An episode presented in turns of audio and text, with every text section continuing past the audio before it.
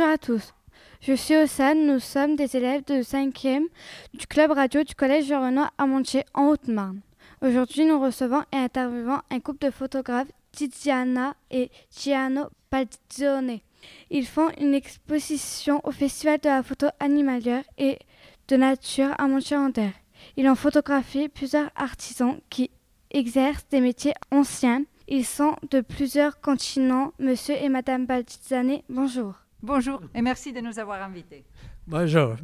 Nous avons travaillé pour cette émission avec la professeure documentaliste, Madame Viola, la professeure de français, Madame Hens, la professeure d'art plastique, Madame Trélu.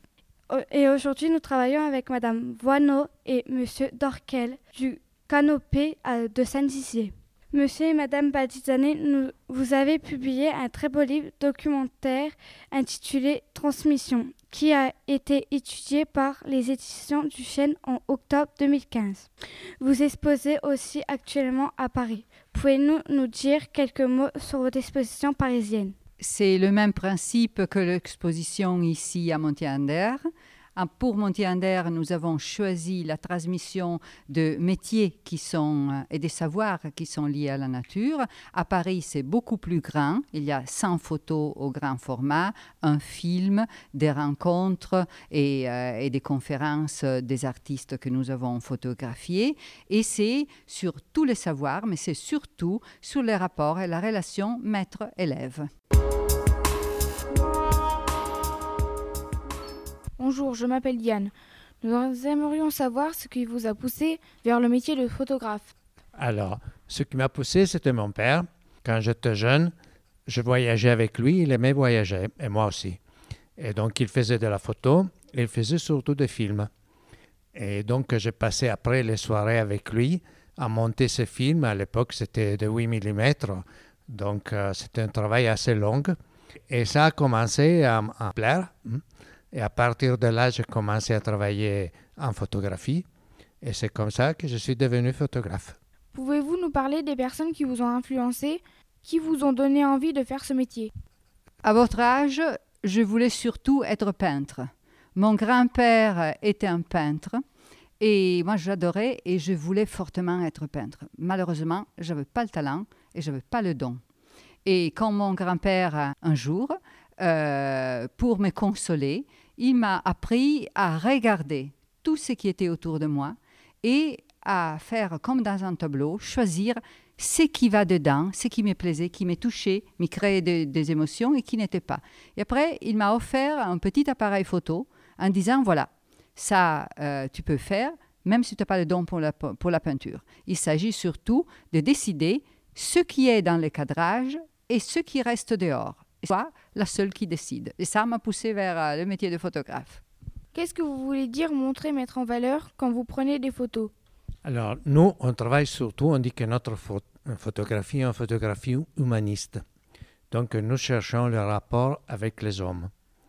Et c'est ça que je pense vous pouvez très bien voir dans les photos qui sont dans ce livre. Bonjour, je m'appelle Anna. Votre livre s'intitule « Transmission ». Vous pouvez nous dire pourquoi? C'est le pluriel avant tout, parce que c'est au sens large transmission, tout type d'échange. Il y a même, dans l'Expo à Paris, la transmission enfant-enfant. Parce que c'est tout l'échange qui arrive, pas seulement deux personnes, mais 3, 4, 10, c'est tout. Ça arrive dans les écoles, ça arrive dans les hôpitaux, dans les métiers. Donc, c'est pour ça. Et aussi, cette transmission, parce que ça donne l'idée d'aller vers le futur. Et la transmission, c'est d'un savoir, qu'il soit traditionnel ou pas, c'est la base du progrès. On reçoit de la génération qui nous précède un savoir, on lui rajoute quelque chose de notre temps, et après, hop, on le passe à la deuxième. Donc, tout progrès naît de quelque chose qui existe déjà dans un certain moment. Donc, c'est l'envol vers le futur. Comment avez-vous connu ces métiers? C'était long et difficile. Alors, quand on s'est mis sur l'idée de faire ce projet de transmission, on savait bien qu'il fallait pouvoir connaître où aller et avoir quelqu'un qui pouvait nous introduire chez les artisans ou les artistes qu'on voulait connaître. Donc il y a eu des situations complètement différentes les unes des autres. Il y a eu les photos, on parlera après de ce garçon dans la forge au Mali. Et ça, on l'a connu par hasard. On était dans une grande librairie qu'on connaît à Paris, à chercher des livres comme toujours, et on est tombé sur un livre qui s'appelait « La transmission chez le forgeron malinqué ». Ce livre avait été écrit par un monsieur qui, jeune, était villageois et faisait le forgeron dans son petit village. Et après, il a étudié à l'école, il est devenu professeur. Et il a écrit ce livre quand il était à Strasbourg avec un professeur français qui était avec lui. Donc, qu'est-ce qu'on a fait? On avait des amis, le monsieur que vous avez, vous, de l'Indigo, qui était à Bamako. On lui a demandé de rechercher ce monsieur. On l'a rencontré et il était content qu'on avait lu son livre, etc. Et il nous a envoyé dans la forge de sa famille. Et c'est là qu'on a pu faire les photos. Qu'est-ce qui vous a intéressé dans ces métiers-là? Les hommes, surtout. La rencontre, qui sait, c'était notre rencontre avec eux, mais aussi le rapport que ces hommes et ces femmes ont vers la matière et vers les autres. C'est d'une grande ouverture. Ça a été une découverte pour nous, qu'on était habitués aux grands espaces solitaires avec les nomades. Voir comment il y a beaucoup de jeunes qui se tournent vers ce métier et ils sont heureux. Ils sont heureux quand ils tiennent dans la main le fruit de l'effort qu'ils ont fait pour travailler la céramique ou autre chose. Il semble que toutes les photos mettent en valeur les objets, le travail des gens. Quel message voulez-vous faire passer au public qui découvre vos photos? Les photos sont plutôt sur les hommes. Nous, on a voulu mettre en valeur, passant à travers les expressions, les hommes et les femmes qui sont derrière les objets. Parce que soit dans les musées que dans les magasins, on voit les objets, on voit le produit, mais on ne sait pas combien d'efforts, il y a, de sacrifices il y a derrière. Des artisans, des artistes comme ça, qui ont une vie, entre guillemets, normale, les médias ne parlent jamais, parce qu'ils ne sont pas trop importants, trop fameux parce qu'on en parle, et ils ne sont pas trop malheureux parce qu'ils en parlent aussi. Donc on a voulu un peu le mettre en avant. Pourquoi avez-vous choisi cette mise en page? Par exemple, le livre est en format paysage comme les photos. Pourquoi avez-vous choisi ceci? Alors, le choix, c'est assez immédiat parce qu'on a travaillé dans des espaces assez petits. Donc, tu parles d'un format paysage, mais pour moi, c'est un format horizontal. Hein? Et donc, c'était assez difficile dans des espaces comme ça de pouvoir avoir une perspective correcte avec un format vertical. Il n'y avait pas assez d'espace pour avoir un premier plan, un deuxième plan dans une verticale. Donc, normalement, en plus, c'était deux personnes, donc c'était beaucoup plus normal d'avoir ça dans une horizontale. Et normalement, j'ajoute, ce sont presque toujours les photos qui imposent un format de livre. Je me présente, je suis Eden. Pourquoi les légendes sont-elles éloignées de la photo? Là, c'est pas... Dans le livre, tu dis. On a fait exprès. Elles sont éloignées, elles sont écrites en petit, elles sont écrites en gris, ce qui embête beaucoup du monde, parce que c'est un livre de photographie. Et on a voulu deux pistes. La première, la photographie. On regarde la photographie et on voit ce que la photographie dit. Et après, on va chercher l'histoire. Les légendes ne décrivent pas ce qu'il y a dans la photo. C'est une autre histoire, c'est l'histoire des personnages. Donc, c'est comme avoir un livre d'écriture et le point de vue du photographe. Pourquoi certaines photos sont-elles en noir et blanc et d'autres en couleur? Par exemple, vous avez photographié en noir et blanc des bergers nomades bororo du Niger avec leurs bœufs. Il y a des photos qui appellent absolument les noirs blancs. Je ne peux pas t'expliquer en deux mots. C'est la sensation du photographe qui dit « cette chose-là vient beaucoup mieux si c'est noir blanc » parce que ça met en résalte certains aspects que dans les couleurs, tu risques de voir mélanger à des autres choses dans la scène que tu vois. Et par contre, ça te permet de faire ressortir parce que le noir-blanc te permet d'avoir plus de contraste et donc d'avoir, de redonner un peu plus d'image à certains personnages, à certaines situations. Vos photos, même en couleur, comportent peu de couleurs. Pourquoi ? Là, c'est vraiment une remarque qui m'étonne parce que pour nous, nos photos sont toujours trop colorées. Quand on va à l'impression, au calage, on s'ébat parce qu'il y a moins de contraste, moins de couleurs, parce que la couleur rend dure. Pour comprendre le vert, par exemple, c'est l'horreur de prendre une photo d'une campagne verte dans une journée soleil. Le mieux, c'est quand il n'y a pas le soleil, parce que le vert est plus doux. Donc, nous, on aime beaucoup les couleurs douces. C'est pour ça, peut-être, que tu ne le vois pas trop fort. En plus, aujourd'hui, toutes les images, les gens les aiment bien contrastées et donc les couleurs frappent. Nous, on trouve que c'est faire un peu violence à la photo. Donc, on cherche d'être un peu reculé, plus doux. J'ai choisi la photo page 99, dont la légende est « France, Christona, céramiste à Sèvres ». Je décris ici la photo de l'artisan qui fait de la céramique. Ça se passe à Sèvres, en France, à la manufacture qui est réputée mondialement. On voit un homme jeune qui taille avec un morceau de bois une poterie. Il n'est pas mis en valeur, il est un peu flouté. C'est plutôt son travail qui est mis en valeur. C'est une photo en format paysage, en noir et blanc plutôt clair. C'est un plan rapproché. Mais le personnage est décentré. Encore une fois, c'est son travail qui est au centre. Les lignes sont plutôt verticales. Qu'avez-vous voulu montrer en prenant cette photo ? Alors, Chris, c'est un jeune hyper brillant et hyper, je ne dirais pas excité, agité, mais il est tumultueux. Donc, pour lui, on a choisi que son caractère soit dans la matière qui flotte un peu dans l'air. Et quand il travaille, il est hyper concentré. Donc, c'est pour ça qu'il est un peu déplacé. La ligne du bâton, la photo appelle tout de suite, comme justement tu as remarqué, sur la matière qui saute un peu partout. Et après, le regard va doucement vers le visage de Chris, qui est un visage comblé.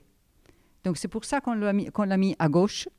On est attiré au centre et après, on va vers lui. Il est là. Il n'est pas en premier plan, mais il est serein dans son travail. Donc, c'est ça aussi qu'on a voulu montrer. La lumière sur la partie droite de la photo est-elle naturelle ou artificielle ? C'est la lumière qui était là. Donc, pour travailler, il a besoin d'une lumière qui tombe justement sur l'objet qu'il travaille. Nous, on n'a jamais amené dans ce travail, aucune lumière artificielle, n'a jamais travaillé avec du flash. Donc, on a toujours essayé de se mettre dans la situation de l'ambiance qu'elle était et de trouver la façon de voir la photo que nous, on voulait. Donc, tu vois plus de lumière là parce que je ne pouvais pas rien faire d'autre qu'avoir cette lumière qui tombait sur l'objet. En plus, là, ce n'est pas encore la porcelaine terminée, mais c'est la pâte de la porcelaine qui est forcément blanche, donc ça reflète la lumière et ça donne à la lumière encore plus d'importance. Que tient l'artisan dans ses mains et à quoi cela sert-il ? Alors, le terme technique, j'ai oublié. C'est un moment que j'y pense. Donc, c'est un bâton qui sert. C'est une opération qui vient après l'ébauchage. L'ébauchage, c'est quand on donne la forme au vase, par exemple, dans ce cas, à l'objet, sur la roue qui tourne. Après, avec un tout petit outil, l'artisan doit enlever la partie en excès de la porcelaine. Et donc, c'est ça qu'on a, tous ces fragments qui volent partout. Le bâton sert à stabiliser.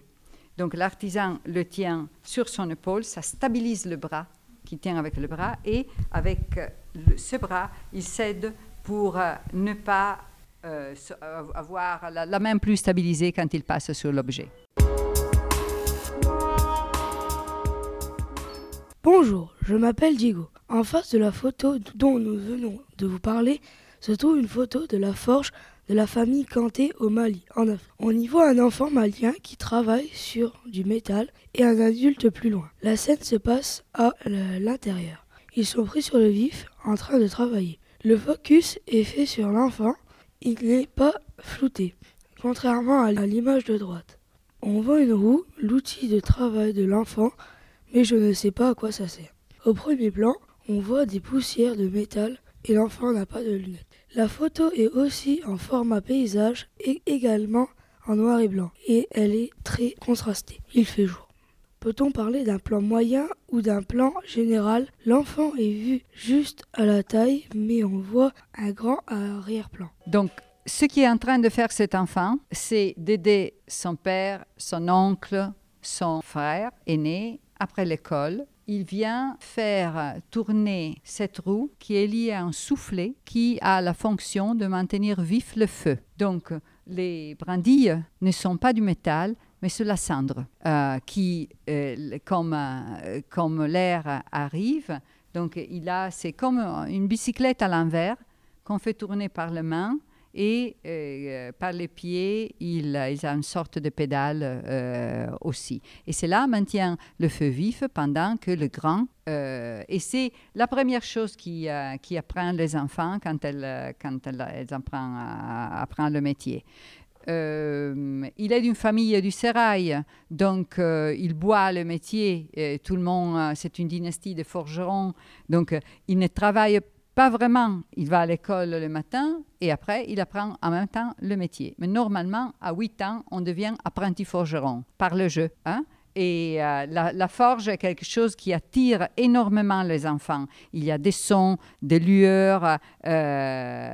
Donc, on les voit, ils sortent de l'école et hop, ils foncent à la forge pour jouer.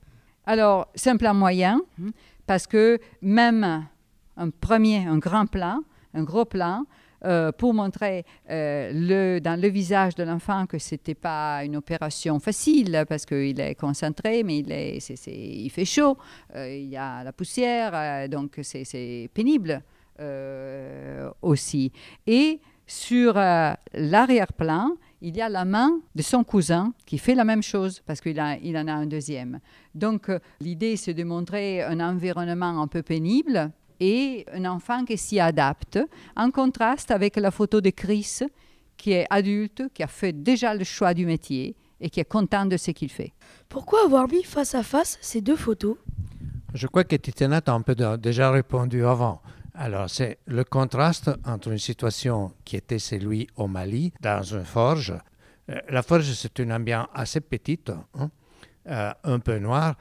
Tu vois qu'il a sur la tête, lui, une lumière assez forte parce que c'est la petite fenêtre qui était derrière qui donnait la lumière là et qui était vraiment tellement forte sur les cheveux à lui, hein, qu'on ne pouvait rien faire et c'est un peu brûlé là.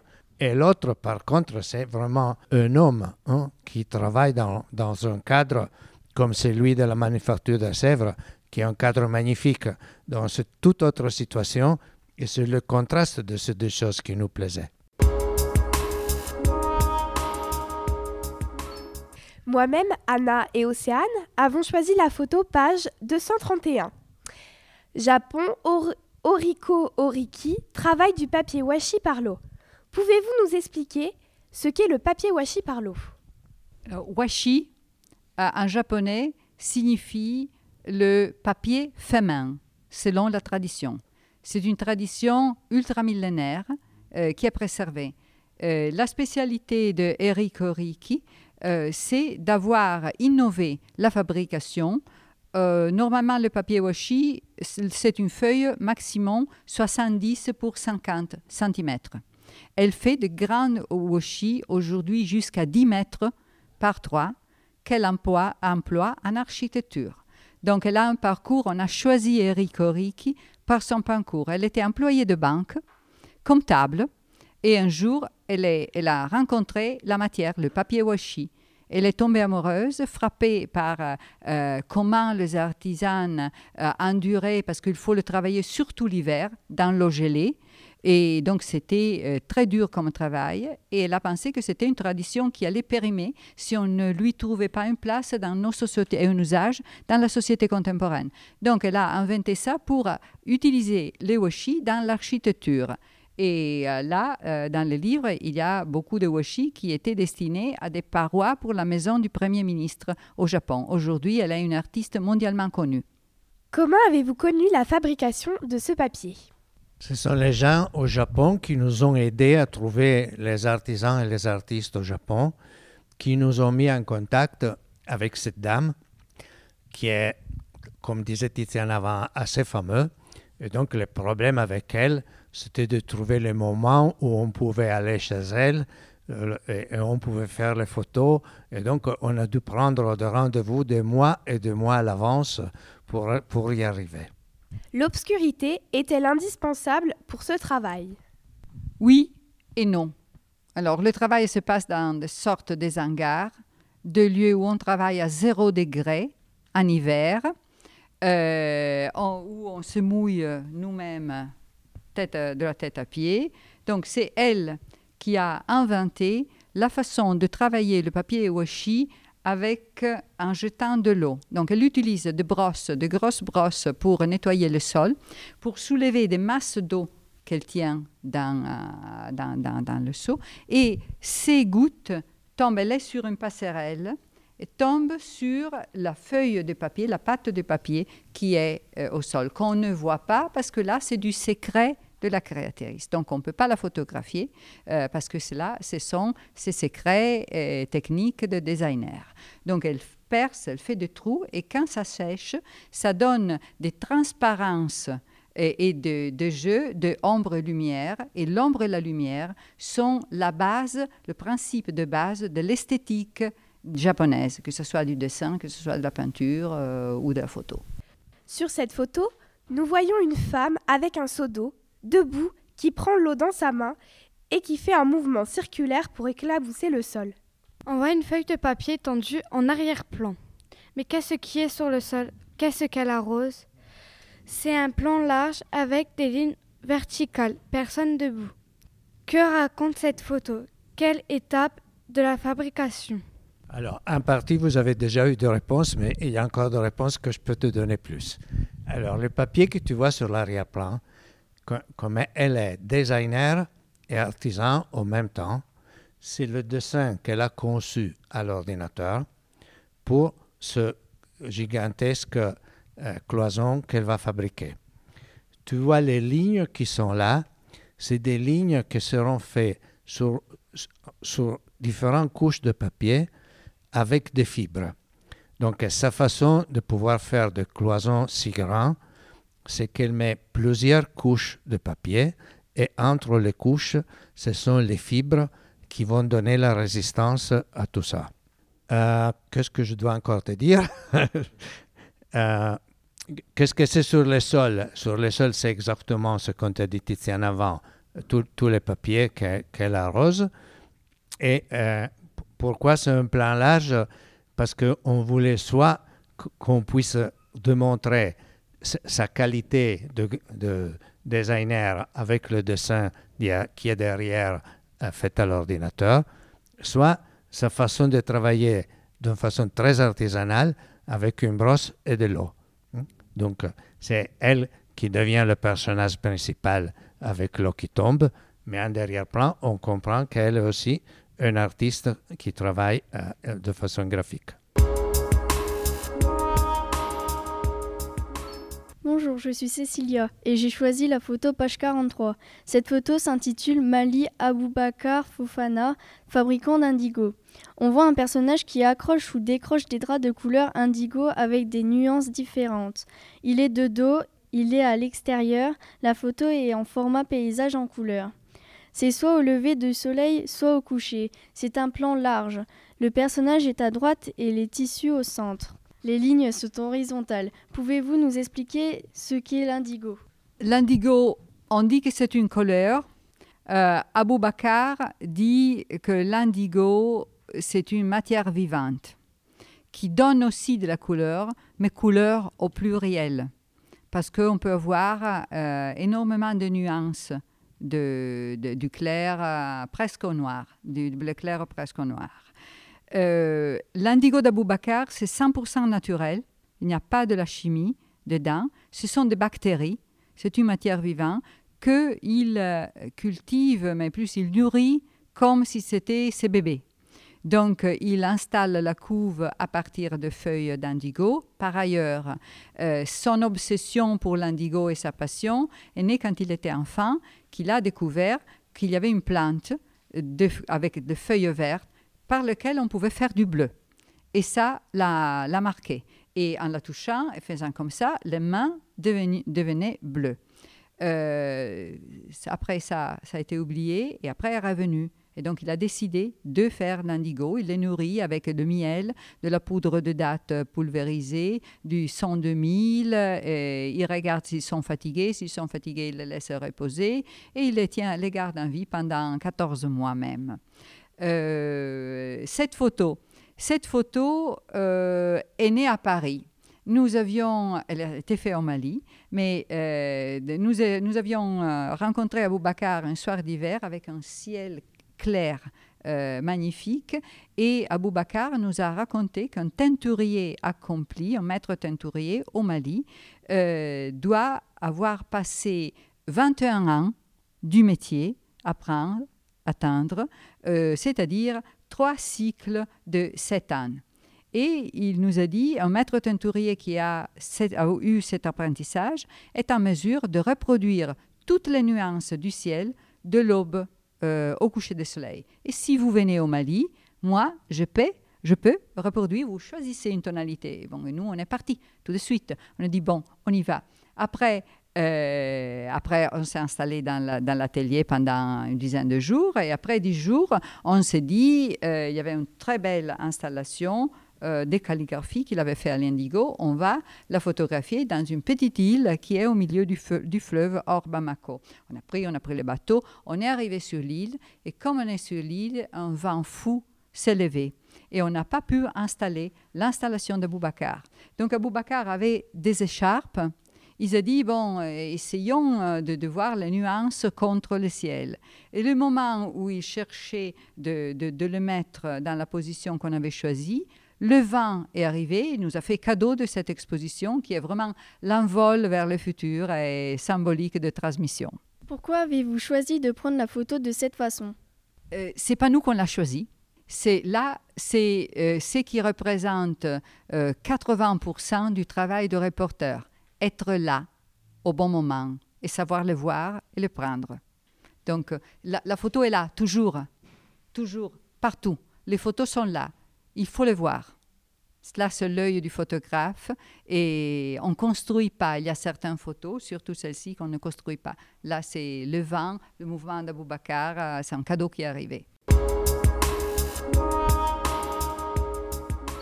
Je suis Diane. J'ai choisi la photo page 178, Japon, création du masque Béchimie. Sur cette photo, on peut voir les mains d'une personne, un artisan, qui travaille sur un masque en bois. Il est précisé que c'est le masque de Béchimie. Nous avons appris que c'est un masque de théâtre Noh, spécifique du Japon. On voit aussi un livre ouvert près de lui. Il y a une photo d'un autre masque de Béchimie. La photo est en format paysage. C'est une photo en couleur. Le masque a des couleurs chaudes, marron, clair, doré, plutôt sombre. Fabrique-t-on ces masques à l'intérieur ou à l'extérieur ? Non, ça c'était à l'intérieur.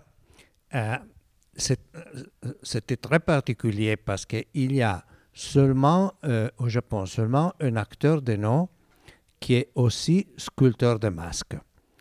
Il est un maître assez important et il dit que pour lui, faire de masques, comme il les porte après quand il est sur scène, c'est pouvoir les interpréter au mieux.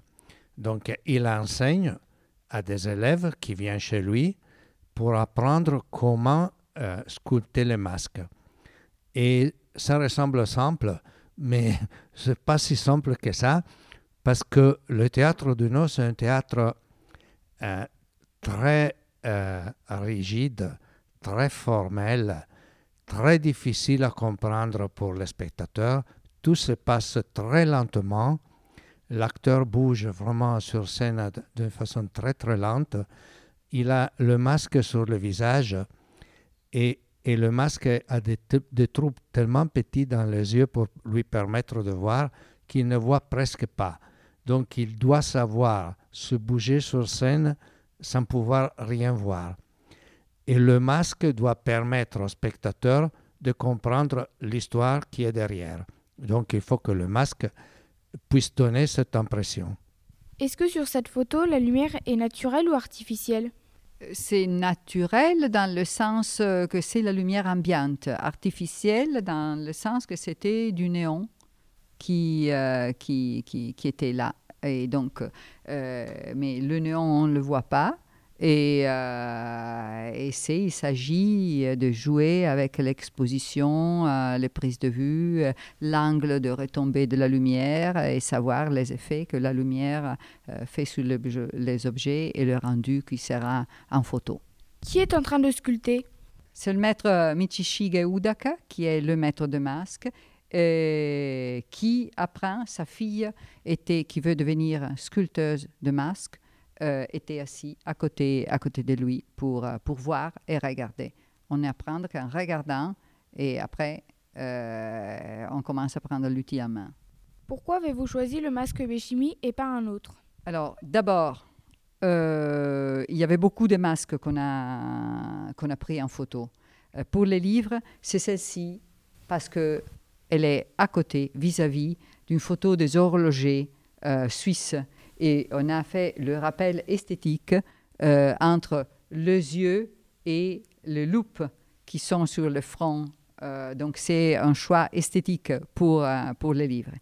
Et Béchimie, c'est un masque qu'on aime beaucoup parce que c'est un fantôme qui est méchant, mais qu'au bout, dans certaines pièces, il tombe amoureux. Et donc, il devient très doux.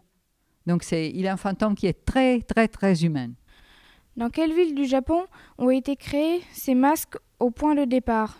À l'origine, au début du théâtre Noh. Alors, la ville dont ont été créés ces masques, c'est Kyoto, qui était la ville impériale au Japon. Plus ou moins, on parle d'une époque qui est autour de 1500. Hein? Donc, pas énormément longtemps, mais en tout cas 5 siècles avant nous.